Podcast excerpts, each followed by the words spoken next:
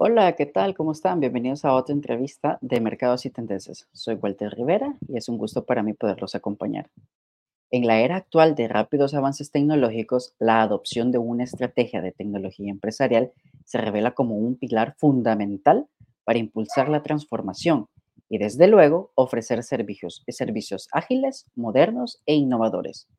Hoy hablaremos del papel fundamental que tiene el código abierto como parte de una estrategia de tecnología empresarial y cómo este nuevo enfoque puede permitir ofrecer otro tipo de servicios muchísimo más innovadores. Para ello nos acompaña Luis Majano, quien es CEO de Ortus Solutions. Déjenme comentarles un poco más de su experiencia. Es un consumado ingeniero en computación con más de 20 años de experiencia especializándose en diseño orientado a objetos, a análisis de aplicaciones web. Cuenta con una amplia experiencia en alta disponibilidad y aplicaciones de misión crítica, gestión de equipos, procesos y patrones de diseño de software, arquitectura e infraestructura de aplicaciones web. Actualmente es CEO de una consultora de software, Ortus Solutions. Es creador de Callbox Platform, Content Box Modular CMS y otras aplicaciones. Es un gusto para mí presentarlo y le doy la bienvenida a este espacio. Hola Luis, ¿qué tal? ¿Cómo estás? Hola Walter, ¿qué tal? Mucho gusto. Gracias por tenerme. El gusto es mío, bienvenido. Y para recordar a nuestra audiencia, ahora vamos a hablar sobre el código abierto, ¿verdad? Como ese impulsor de estrategias comerciales innovadoras. Y para poder meternos en materia, me gustaría que empezáramos sobre que nos ayude a describir cómo realmente qué es el código abierto y cuál sería realmente ese papel fundamental al momento de aplicarlo en estrategias empresariales. Sí, no, no, definitivamente. El código abierto en sí es básicamente la creación de cualquier tipo de software, ya sea un sistema operativo, herramientas, eh, etcétera, que el código está completamente abierto y disponible para los desarrolladores. Eso puede estar en un repositorio, ya sea como GitHub, que es el más grande, eh, consideraría yo ahora, ¿verdad? Y básicamente tiene algún tipo de licencia permisible o no permisible. Ahí ese ya es otro tema, ¿verdad? Pueden haber diferentes tipos de licencias en el código, aunque también hay diferentes tipos de, de, código en ese sentido. Hay veces permite que el código esté abierto, pero las licencias son apartes. Entonces hay una gran mezcla, la realidad, entre, entre lo que de verdad es código abierto, porque e, eso es muy, muy amplio, ¿verdad? Pero la mayoría, la mayoría es básicamente el código está disponible en algún tipo de repositorio y algún tipo de licencia está incluido con eh, el, software. Excelente, perfecto. Y hablando en específico sobre las bondades o beneficios sobre esto, ¿cuál cree usted que serían aquellos beneficios clave al momento de que una empresa pudiera adoptar este enfoque de código abierto?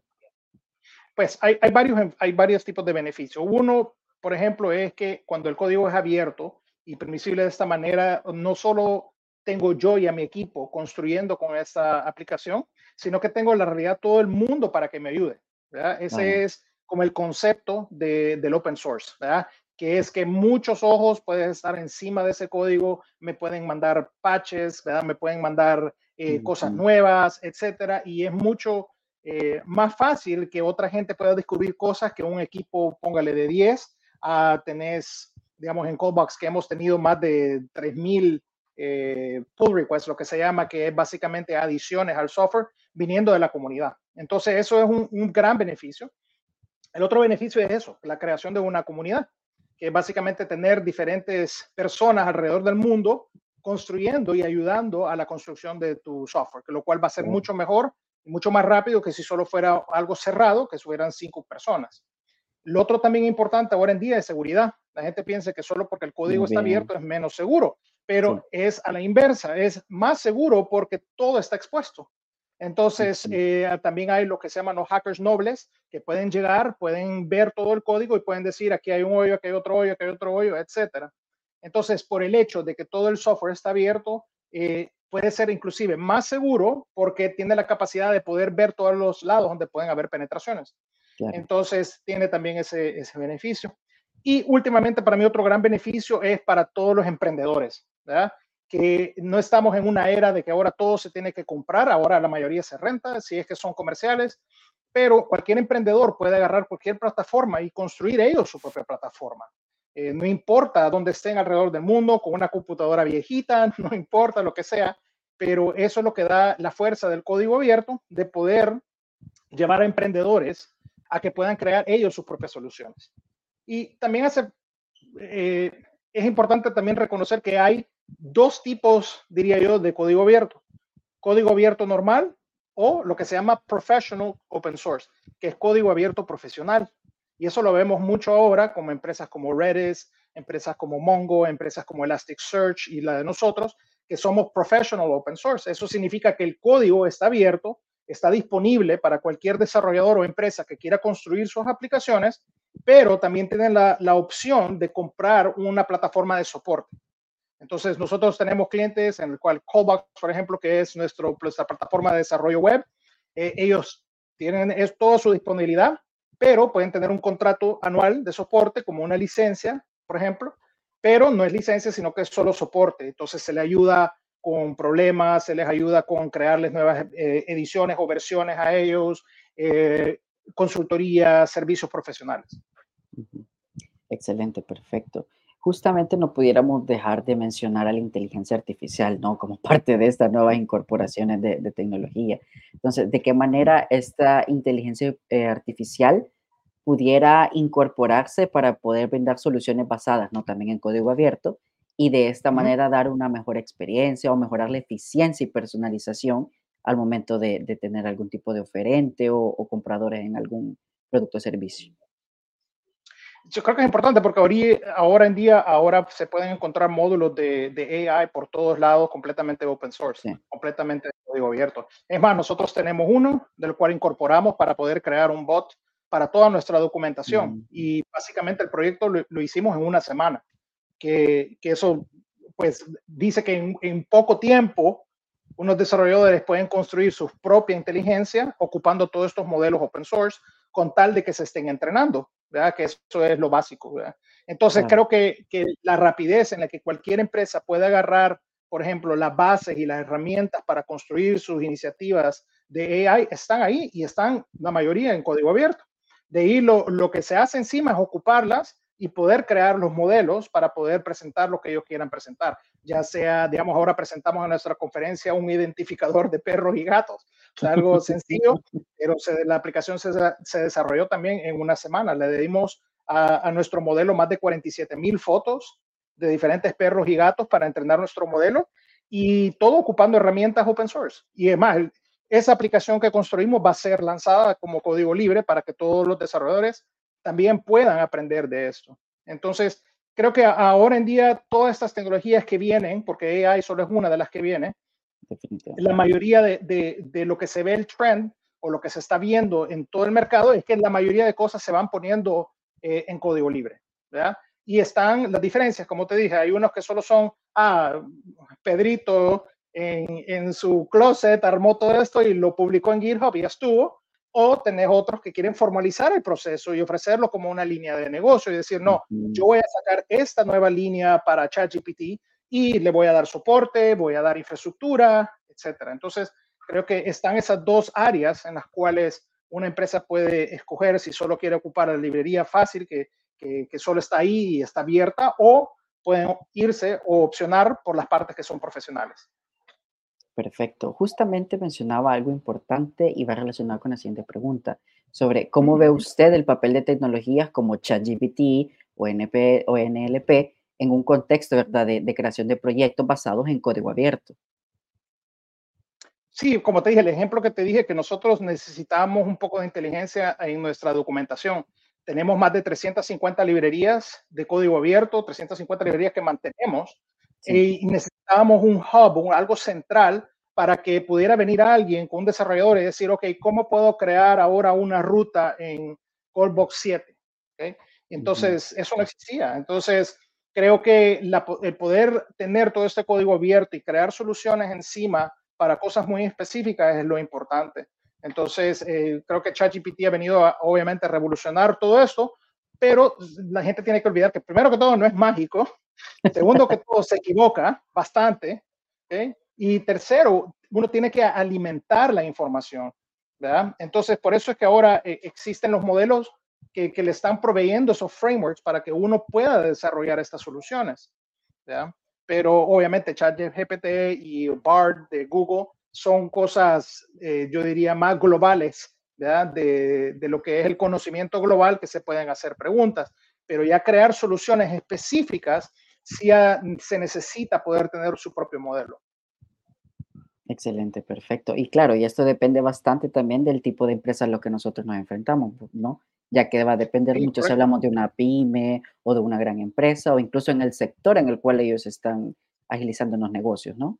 Sí, no, definitivamente. Por ejemplo, otro ejemplo sí en específico, nuestro CMS que tenemos, que es nuestro Content Management Platform, que es un API que es headless, estamos ahora integrando básicamente la generación de contenido para que la gente que esté ocupándolo puedan decir, ok, quiero un blog post de esta entrevista, ahorita que estamos teniendo, esta es la sumatoria o estos son los puntos y poder expander. Eso es algo muy simple, se hace un módulo, un API conectado a uno de estas librerías para que pueda uno recibir eh, básicamente el resultado. Ese es un ejemplo. Digamos, hoy estábamos buscando con uno de mis compañeros acá cómo identificar fracturas, como la que tengo yo.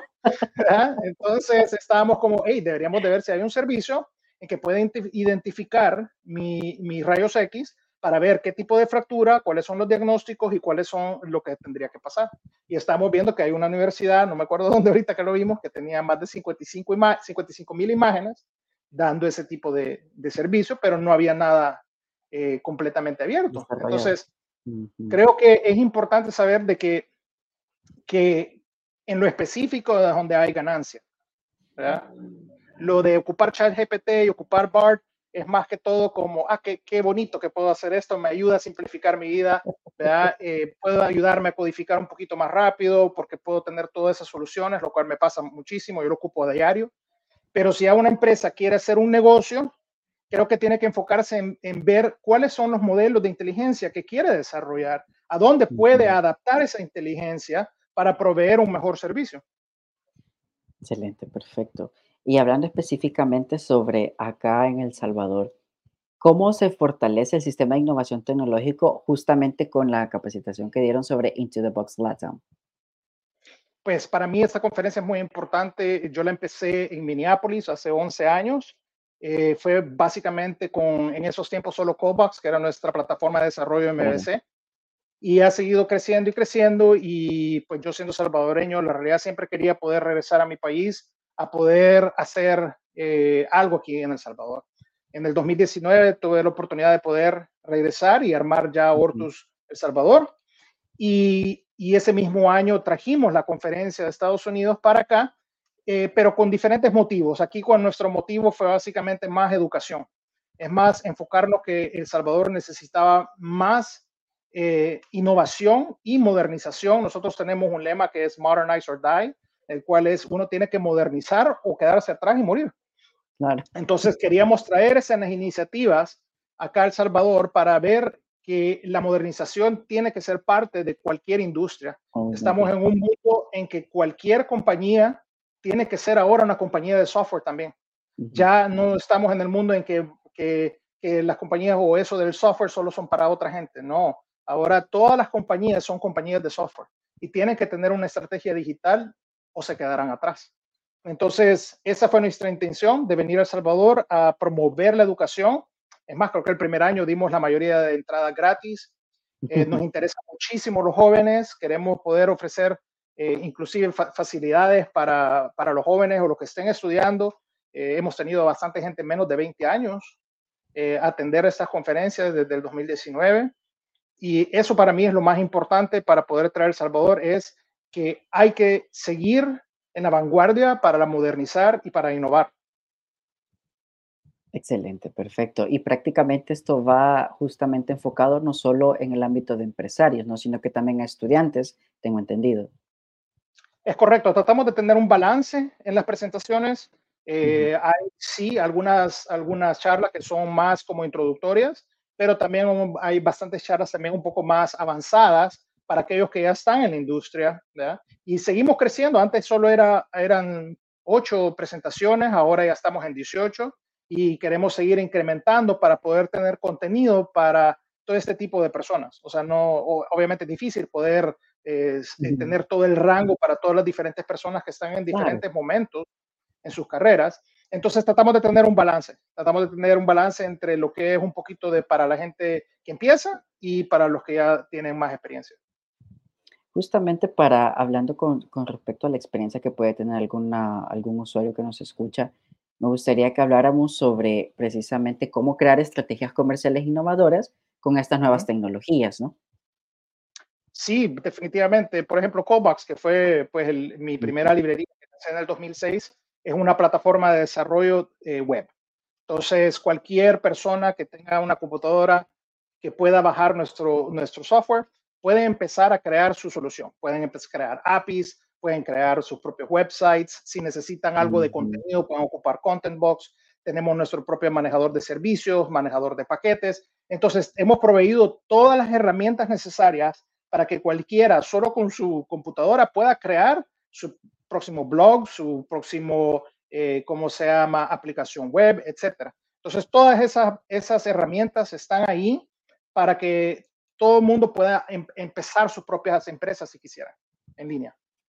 Perfecto, y eso es algo muy bueno. Todas las que nosotros hemos ocupado para poder crear las cosas. Entonces, eh, eso para nosotros es muy importante. Es más, nosotros creamos ahora nuestra propia plataforma eh, para manejar abortus, que se llama Timebox, que eh, te voy a mandar el link después, que es Timebox, lo creamos por frustraciones con diferentes otros sistemas de manejador de, de facturas, para manejar contratistas, para manejar empleados, sus horas, su PTO, para, teníamos también para poder manejar proyectos. Nosotros nos manejamos con diferentes proyectos alrededor del mundo. Necesitamos que fueran diferentes lenguajes, en diferentes tipos de monedas. Entonces hemos creado Timebox y ahorita ya estamos al 100% manejando todo Ortus este año. Eh, todos nuestros empleados, todos nuestros contratistas en Estados Unidos, El Salvador y Europa, todos consolidados en una sola plataforma, todos nuestros clientes, todas las facturas, ahorita vienen pagos en línea, pagos electrónicos, pagos en cripto. Y vamos a dar una versión gratis para emprendedores en el 2024, eh, obviamente con limitaciones, pero para que puedan promoverse ellos, para tener una plataforma de cómo manejar sus clientes, cómo manejar sus horas, cómo manejar proyectos y cómo cobrarlos, que creo que es un problema que la mayoría de emprendedores no saben, ni siquiera saben cómo hacer una factura, o que necesitaban una factura, o que necesitaban pagar IVA etcétera. Entonces, queremos tratar de ofrecer esto eh, a un nivel bajo para emprendedores, que va a ser completamente gratis, y después hacer los diferentes, eh, diferentes versiones en las que puedan ellos tener diferentes clientes, diferentes automatizaciones, algunos capaz no quieren pagos en línea, etcétera. Entonces, esto es algo que hemos desarrollado nosotros, es más, la mayoría del equipo está aquí en El Salvador, y eh, esto lo vamos a lanzar como una versión SaaS, eh, en el 2024. Excelente. Y todo ha creado con nuestras herramientas. Claro, y eso es algo sumamente importante, el hecho de hacerles ver también a nuestra audiencia que en El Salvador hay talento que les puede asesorar, que les puede ayudar para poder no solo digitalizar, sino también el hecho de poderse capacitar con las nuevas herramientas que ahora sirven, ¿no? Desde toda la estructura, desde toda la, la, cadena de valor como tal, desde la creación hasta el pago, facturación y hasta la, el manejo de personal como tal. Sí, definitivamente, porque son todas las cosas que necesitábamos. Entonces, eso es lo importante, de que esto no es algo que nosotros creamos solo por el hecho de crearlo, sino que todo de una necesidad y de una manera de que podemos decir, ok, ¿cómo podemos beneficiar ahora esto que nos está ayudando a otras empresas? Perfecto. Y ya para ir culminando esta entrevista, me gustaría que nos dijera sobre cuál sería su visión sobre el futuro de la integración de la inteligencia artificial en proyectos de código abierto o incluso de qué manera ve usted el código abierto a, futuro, ¿no? Con respecto a la implementación de estrategias comerciales o de negocios. Pues yo creo que el código abierto ya, ya está eh, eh, extremadamente establecido, no es como antes en los años 90 o principios de los 2000, en el cual no había mucha confianza eh, en lo que era el código abierto. Ahora, hasta obviamente una de las empresas más grandes del mundo como Microsoft, que está ahora haciendo eh, cosas de código abierto, creo que eso está establecido, creo que es la nueva norma y como le dije, lo que son el código abierto profesional es, muy diferente a lo que solo lo que hace Juancito y lo, y lo publica. Entonces, eh, para mí las empresas tienen que enfocarse en cosas que les puedan ofrecer algo profesional, que les puedan dar soporte, que pueda ser una librería que pueda tener bastante, eh, bastante vida. Eso es lo importante. Inclusive nosotros que andamos buscando librerías para ciertos proyectos, esa es nuestro, eh, nuestra estructura. Tenemos que ver si existe buena documentación, si hay soporte, si necesitamos, cómo es la comunidad, Cómo, podemos proyectarnos de 5 o 10 años, esa librería va a seguir siendo lo que es. Entonces, como eso ya está establecido, para mí, toda la, la, es impresionante la cantidad de librerías que existen de inteligencia artificial ahora en día. Eh, hay bastantes. Entonces, creo que ahora el problema es cómo identificar las que se pueden ocupar y las que no, que es lo que te estaba diciendo. Entonces, eh, es más, si lanzamos un nombre así como algo AI, estoy seguro que existe una librería ya así. Entonces, viene ahora otro problema, el cual es cómo identificar las librerías de inteligencia artificial que van a poder ser útiles. Entonces, ese creo que es el problema de ahora. Es lo que nosotros estamos pasando es cómo podemos identificar ciertas librerías para poder ocuparlas y poder nosotros hacer nuestras propias soluciones en eso. Entonces, ese problema de identificación lo tendrá todo el mundo pero será parte, la realidad de todo. Eh, o sea, como lo han visto en, los keynotes de Google, en los keynotes de Microsoft, esto viene desde hace mucho tiempo, esto no es nuevo, la realidad viene desde hace mucho tiempo y ahora solo se verá más. Se verá en todo tipo de generación de contenido y como te dije, todas las soluciones específicas que la gente quiera hacer ahora, porque ahora existe esa capacidad de poder entrenar modelos y poder tener una mejor visualización de tu data definitivamente. No sé si gustaría agregar algo más a esta, esta entrevista. Eh, no, bueno, la realidad una invitación, una invitación a todos los desarrolladores o emprendedores eh, que puedan eh, ver todas estas herramientas para poder empezar sus aplicaciones, para poder empezar sus librerías. yo empecé esto con una librería hace más de 18 años y lo hice de esa manera, de Professional Open Source. Eh, documenté todo específicamente, creación de libros, creación de entrenamiento y, solo de tener mucha disciplina en esto para poder llevar la idea que tienen a otro nivel. Eso sería mi, llamado a todos los emprendedores en El Salvador y todos los desarrolladores en, El Salvador que la realidad solo necesitan disciplina y necesitan una computadora para poder hacer su Excelente, y fue un magnífico consejo. El hecho de la disciplina es algo constante, ¿no? No solo es un concepto que se queda netamente en la parte académica cuando uno está estudiando, sino que este perdura en todas las áreas que, uno tiene como profesional. en todas las áreas. El hecho, de tener un software como, digamos, como lo hizo Facebook o lo ha hecho Amazon o Google al principio, son muy pocos. ¿okay? Es muy, el porcentaje es muy pequeño de que de la noche a la mañana tienen ese auge. La mayoría son los que perduran, son los que tienen disciplina. Entonces, si pueden ser disciplinados y ser pacientes, van a llegar muy lejos. Pero si solo lo quieren hacer por después vender la empresa o solo por hacerse rico, o por moda.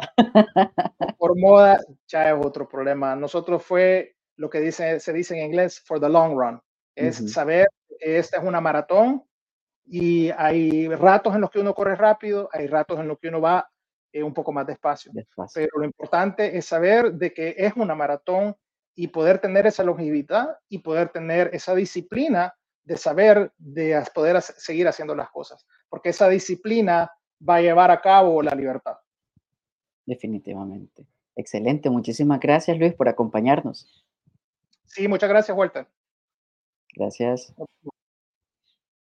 Les agradezco a ustedes también por acompañarnos a esta otra entrevista. Les sugiero seguir siempre pendiente de nuestras redes sociales, ya que siempre estamos publicando contenido interesante en diferentes áreas. Les deseo una feliz tarde.